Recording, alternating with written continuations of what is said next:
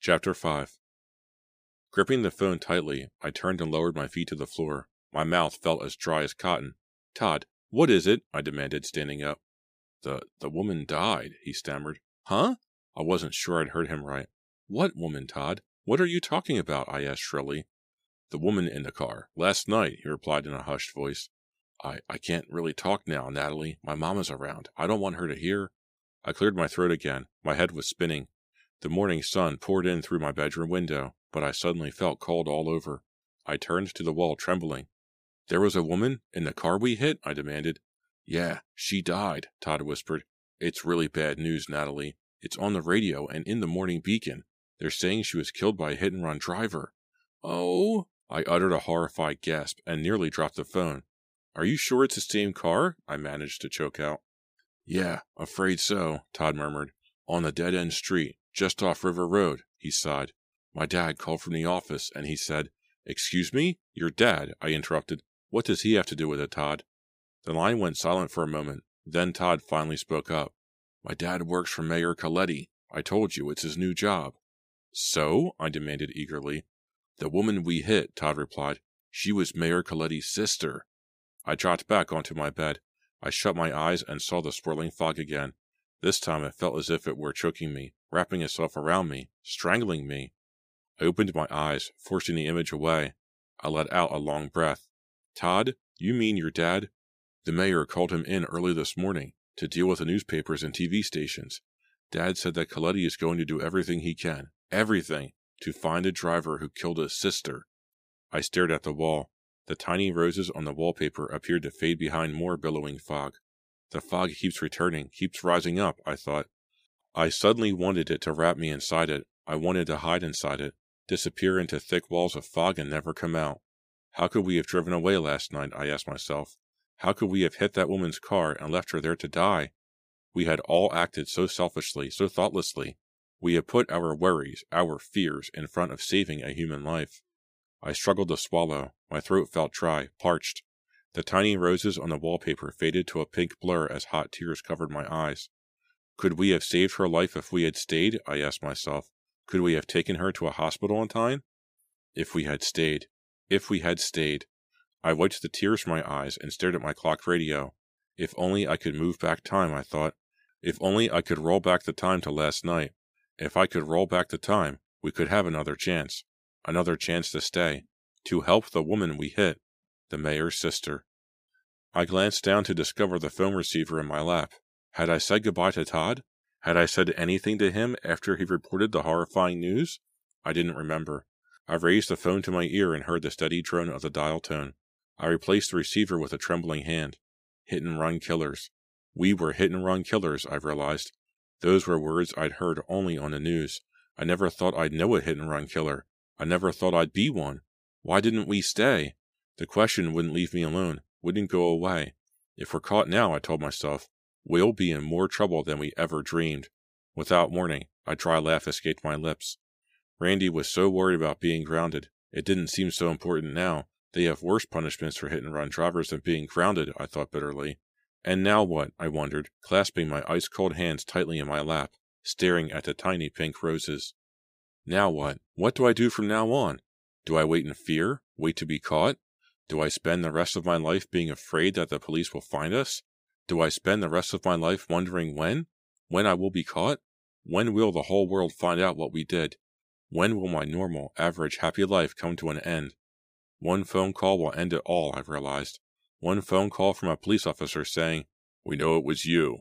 We know you were in the car that sped away after killing the mayor's sister. So what do I do? I ask myself. What do I do from now on? Do I have to be frightened every time the phone rings? Do I have to think, this is the call that will ruin your life? And as I asked myself that upsetting question, the phone rang. Chapter 6 The first ring made me jump and cry out. My heart nearly leaped out of my chest. I swallowed hard, staring at the phone. It rang three more times before I picked it up. Hello? My voice came out a hoarse whisper. Natalie, you up? Did I wake you? Keith, I cried. No, I'm up. I just, uh. My heart was pounding so hard I could barely talk.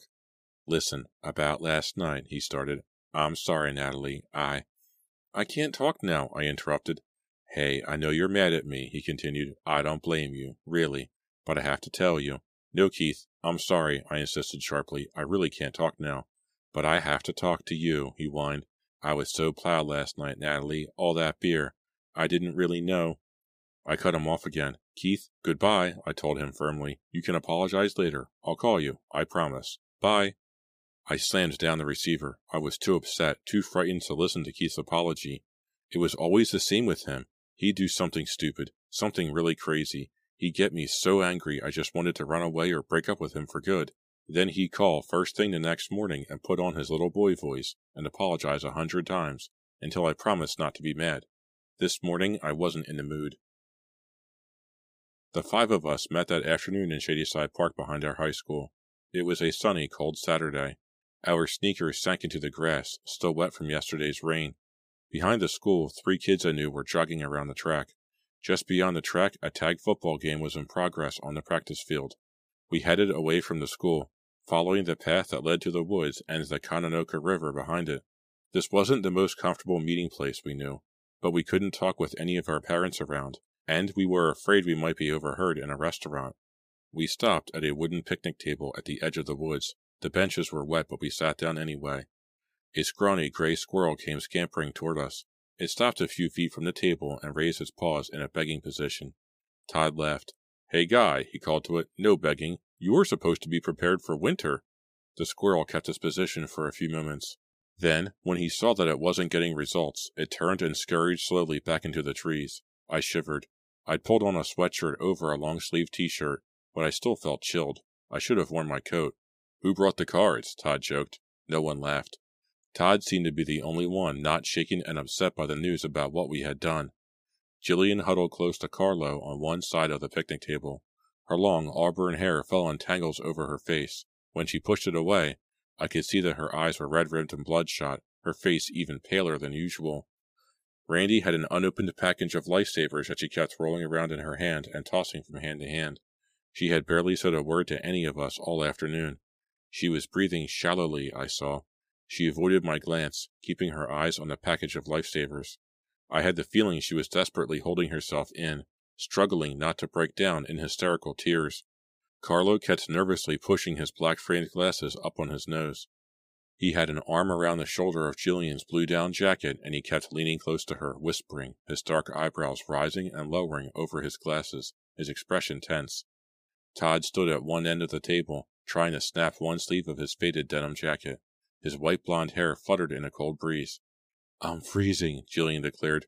Why couldn't we meet someplace warm? Yeah, like Florida, Todd joked.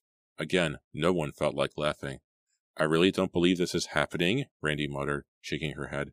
She fiddled with the red spandex ski band she had pulled over her blonde hair. It's happening, Todd replied darkly. Did your father hear anything more? I asked him. Have the police? Todd shook his head. I don't have any more information, he said. Dad hasn't heard anything. The mayor is offering a reward. Randy gasped. A reward for anyone who knows anything about it, Todd finished, staring at Randy. We have to go tell them, Carlos said suddenly. Jillian turned and stared at him in surprise. We have to, Carlo insisted in a high, tense voice. If we go to the police now and tell them what happened, they'll understand. They'll go easier on us. Whoa, Carlo, what are you saying? Randy cried. It's easy for you? You weren't the one who was driving? I saw Todd's eyes narrow, his expression turn angry. They're going to catch us, Carlo replied shrilly. It's only a matter of time, so we have to go tell them. We have to. It was just an accident after all. As Carlo talked, my eyes were on Todd.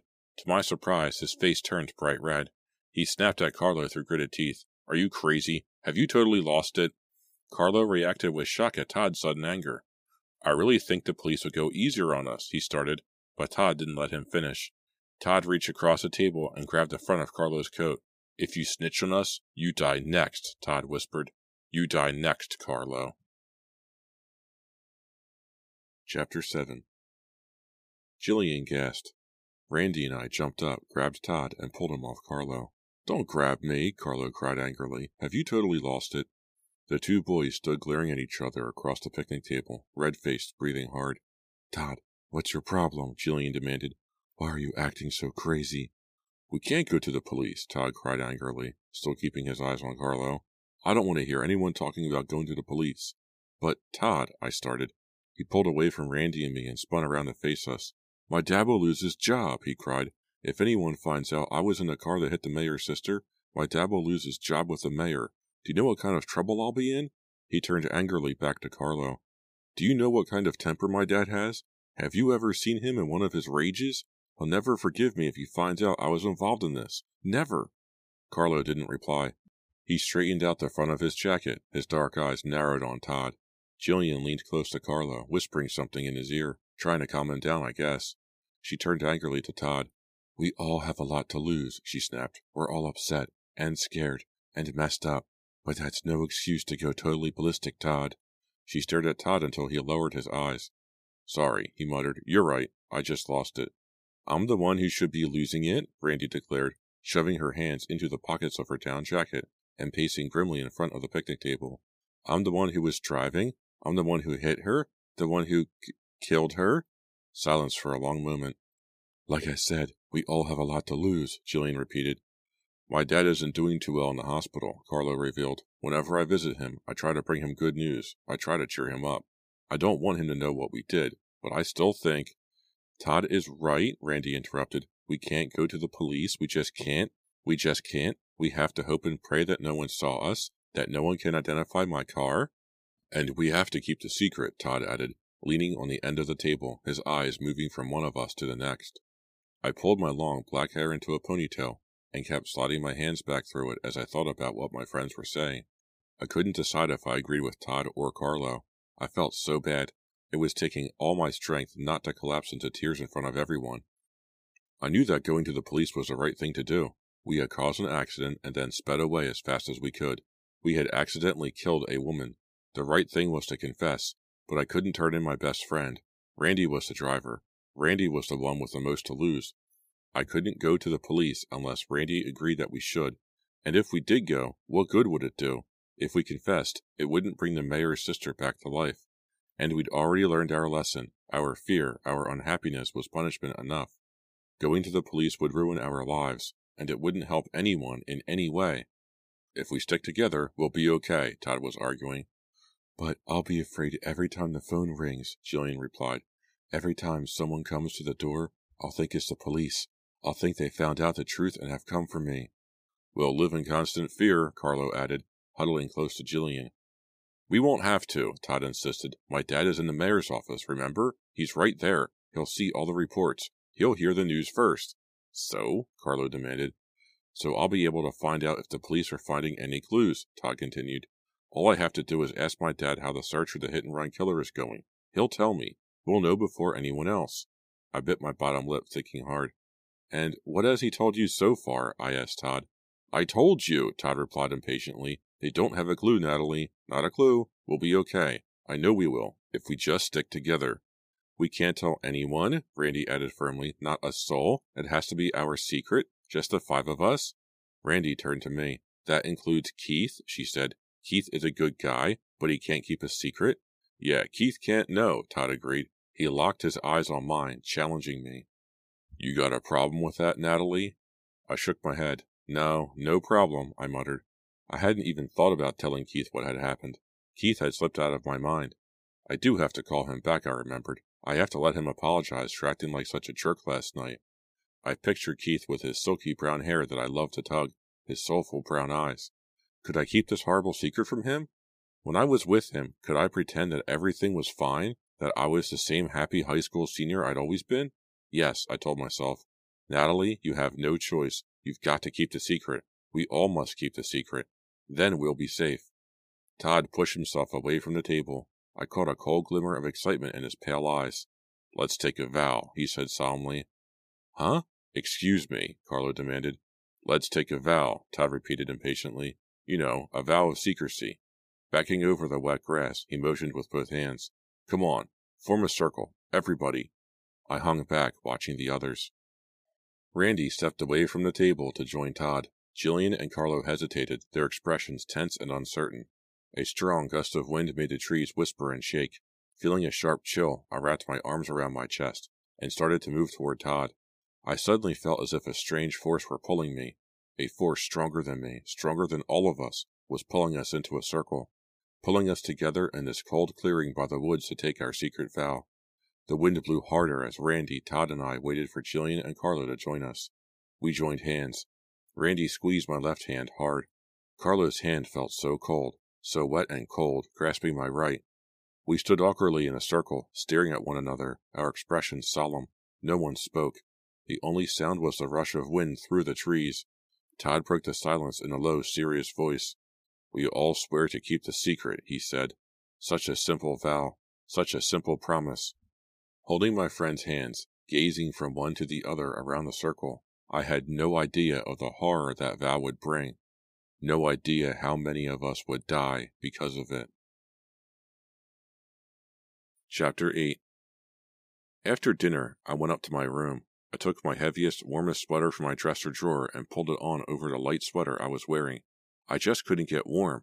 I'd had chills ever since I returned from Shadyside Park. Maybe I'm coming down with something, I thought, but when I took my temperature, it was normal. I dropped down on my bed and stared at the wall for a long moment. Great Saturday night, I thought bitterly. Maybe I should do some homework. That would make it perfect. Keith had called again earlier that afternoon while I was with the others. He left a message on the answering machine saying to call him as soon as I got in, that he really wanted to talk to me. I know, I know, I thought, sighing. You want to apologize so things can go back to normal. I held in a sob. Things are never going to be normal again, I thought. Never. I didn't call him back. Now it was 7.30. The sky was an inky black outside my window. Black as death, I thought grimly. I stood up and crossed the room to my small desk. It's actually a kid's desk, but it was the only one we could find that fit into my tiny room. I'll write a poem, I decided. It will give me something else to think about, something to distract me. I have been writing poems about each month of the year, sort of free verse impressions of the month. I was going up to May, spring, I thought, green leaves, soft, warm air. I let out a long sigh. May was a long way away. Winter had just begun, and already I was shivering and cold. I lowered myself to the desk chair and scooted my legs under the low desk. Then I pulled out my writing pad and a couple of pencils from the drawer. I had just written May at the top of the first blank page when Mom came into the room. She hmm. carried a bundle of neatly folded, just washed clothes in her arms. She dropped them on the bed and turned to me. Staying home tonight? I nodded. Yeah, I had an idea for a poem, I told her, twirling the pencil between my fingers. Put these away, okay? She motioned to the pile of clothes. After you write your poem, I mean. Mom and I look a lot alike. We both have straight black hair and pale white skin. We both have blue eyes. And we're both kind of short and kind of skinny. She crossed the room and put a hand tenderly on my shoulder as she gazed down at my notebook. May, she read. Well, that's a very poetic start. Ha ha, very funny, I said, rolling my eyes. How was the party last night? she asked, running her hand through my hair. The question caught me by surprise. Not great, I replied honestly. Not great? She waited for me to continue. Some boys from another school had some six packs out in the garage, I told her. It all got a little too crowded and crazy. She continued to play with my hair, the way she had when I was a little girl. I suddenly felt so sad, like I wanted to be a little girl again, like I wanted to crawl into her lap and cuddle close to her, and tell her, tell her the whole horrible story. Luckily, she removed her fingers from my hair and stepped away, and the feeling passed. Where's Keith tonight? she asked, heading for the door. I don't know, I replied with a shrug. I turned back to my poem. She stopped in the doorway. He left a message for you on the machine. Did you call him back? Not yet, I replied curtly. Did you and Keith? Her voice trailed off. I had her well trained. She knew better than to ask personal questions. She knew it always made me angry. I'll call him later, I said, trying to sound casual. I could feel her eyes on me, but I didn't turn around. After a few seconds, I heard her pad back down the stairs. I tried to concentrate on my poem, but I wasn't in a May mood. Far from it. I couldn't get the accident from my mind. It was nearly 24 hours later, and I still kept hearing the heavy crunch of our bumper against the other car. I saw the car bounce. In the glare of the headlights, I saw the woman's shadow slide across the back window, felt our car jolt, felt my neck snap, felt the pain all over again, felt the terror, the cold terror, heard the squeal of tires as our car skidded over the wet pavement, then roared away. Oh, stop it, Natalie, I cried out loud. Stop it! I shoved my poetry notebook back in the desk drawer. There is no way I could write a lovely little spring poem tonight. No way. I climbed up from the low desk, turned to the bedroom door, and froze. Keith stood in the doorway, both hands against the frame, his dark eyes locked on mine. How long have you been standing there? I stammered. He took a step into the room. I just got here, Natalie. Your mom let me in. Well, what do you want? I asked coldly, folding my arms in front of me. We have to talk, he said. I want to. No, please, Keith, I pleaded. Not tonight, okay? I'm not feeling too well, and. No, he insisted sharply. We have to talk now. And then his eyes narrowed into an accusing stare, and he added in a low voice, Natalie, I know your secret. Chapter 9 I felt a cold stab of pain in my chest, as if someone had shoved an icicle into my heart. I gasped. What did you say? Keith continued to stare accusingly at me. I know your secret, he repeated. But how? I started. You want to dump me, don't you? he accused. That's your secret wish. You want to dump me and go out with Todd. I almost burst out laughing. I was so relieved that he didn't know our horrible secret. Keith, I uttered, you're wrong. You're totally wrong. I jumped up and threw my arms around him. We stood in the middle of the room, hugging. I pressed my cheek hard against his. It felt so good. I never wanted to let go. But when I finally backed away, I caught the confusion on his face. Is something wrong? he asked, his dark eyes studying me. I was breathing hard. My heart was fluttering, like a butterfly. I suddenly felt as delicate as a butterfly, as delicate and vulnerable. An image of a crushed butterfly, its wings crumpled and torn, flashed into my mind. I shook the image away. No, I'm f- fine, I managed to choke out. I took a deep breath. And I'm not interested in that big jock Todd, I told Keith. What made you think that I was? You went home with him last night, Keith replied, turning his eyes to the window. I laughed. I did not, I cried, giving Keith a playful shove. I went home with Randy, only because you were too wrecked to drive. I saw you talking with Todd at the party, Keith insisted. Then I saw you leave with him. That's a lie, I said. I didn't leave with him. He left with us. Keith started to say more, but I pressed my hand over his mouth. Listen, Keith, I'm not interested in Todd, okay? If you want to know the truth, I'm a little afraid of him. Huh? Keith reacted with surprise. Afraid.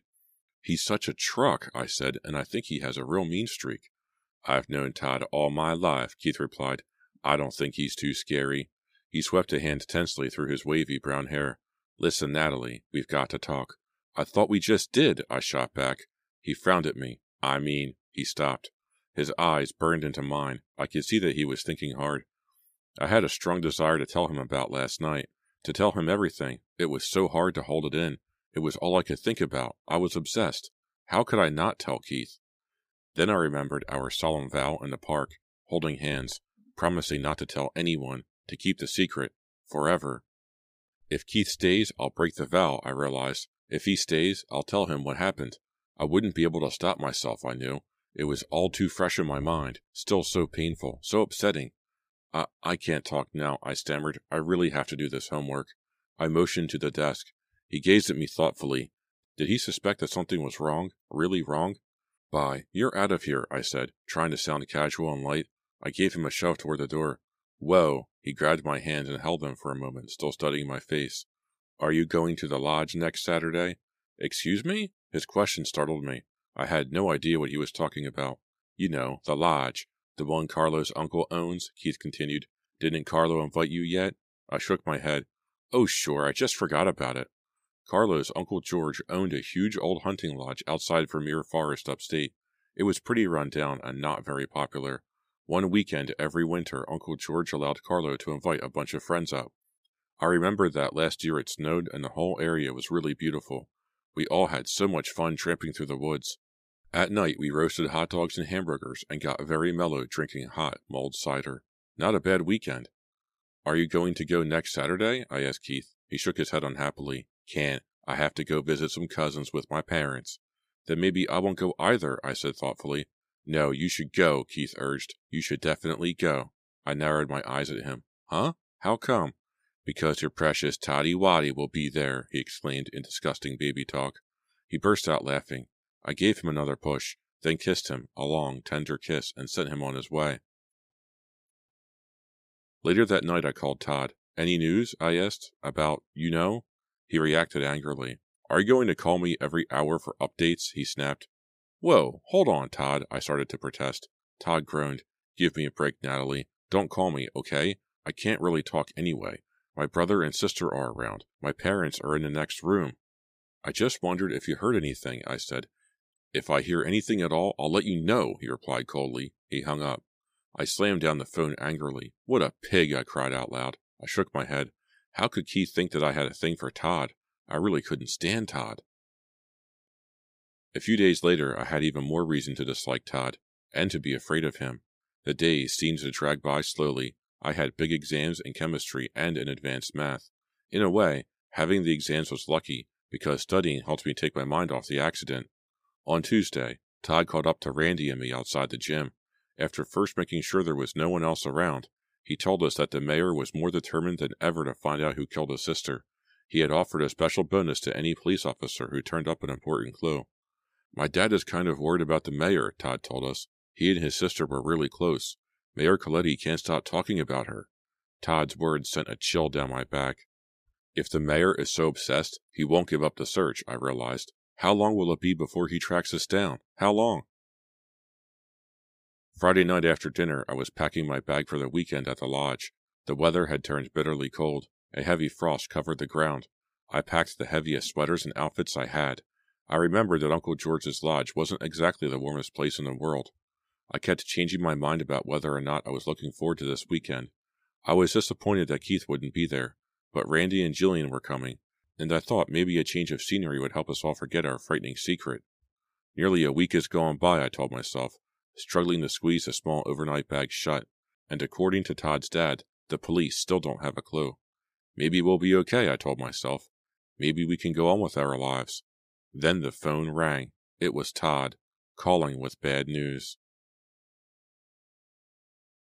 Chapter 10 We have to do something about Carlo, Todd whispered. Excuse me? I wasn't sure I had heard him correctly. The words didn't make any sense. Can't you talk louder? I demanded. No, he whispered. Just shut up and listen, Natalie. Good old Todd, as sweet as always. We have to do something about Carlo, he repeated. Todd sounded excited, tense. I realized I had never heard him like this. What's wrong? I asked, pressing the receiver tightly to my ear. Carlo called me after dinner. Todd continued in that frightened, breathless whisper. He says he can't take it any more. You mean about. My voice trailed off. Yes, Todd replied quickly. He says it's tearing him up inside. He can't eat. He can't sleep. Todd let out a sarcastic groan. Carlo was always a wimp, he muttered. What's he going to do? I stammered. Go to the police, Todd replied. I didn't reply for a long moment, letting this news set in. Maybe it's the best thing, I said finally, but Randy won't be too happy. Tell me about it, Todd muttered sarcastically. Listen, Natalie, meet me at Pete's Pizza in 15 minutes, okay? Huh? Why, Todd? He ignored my question. I'll call everyone else, he continued, still whispering. I could hear his little sister calling to him in the background. Fifteen minutes, okay? I said I'd try and hung up the phone.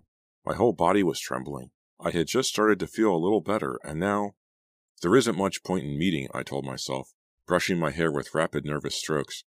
I pulled my red parka out of the closet and slipped into it. If Carlo feels he has to go to the police, there really isn't anything we can do about it, I thought with a long sigh.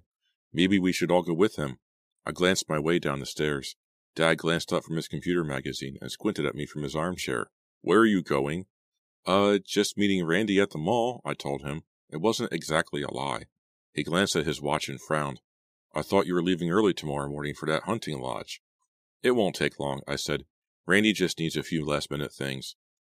He nodded and returned to his magazine. I could hear Mom humming to herself. I glimpsed her at the dining room table, working on the family photo album. She was about two years behind, I think. She had snapshots scattered everywhere. Such a nice, peaceful scene, I thought bitterly as I headed out into the cold. If they only knew. I was the last to arrive. I spotted Randy, Jillian, and Todd at the long red vinyl booth in the back of the pizza restaurant and hurried to join them. Randy kept her down coat on. Jillian wore a lavender sweater that looked beautiful with her auburn hair. I could see by the tense, unhappy expressions that the discussion had already started. We can't let Carlo ruin it for all of us, Randy was saying as I slid beside her. But what can we do? Jillian demanded shrilly. I talked to him after school. I pleaded and begged, really. If anyone could convince Carlo not to talk, it was Jillian. So, what did he say? I asked impatiently. Jillian lowered her eyes. Carlo said his mind is made up. He said the guilt is killing him. He can't keep our vow. He has to go to the police. I looked at Todd.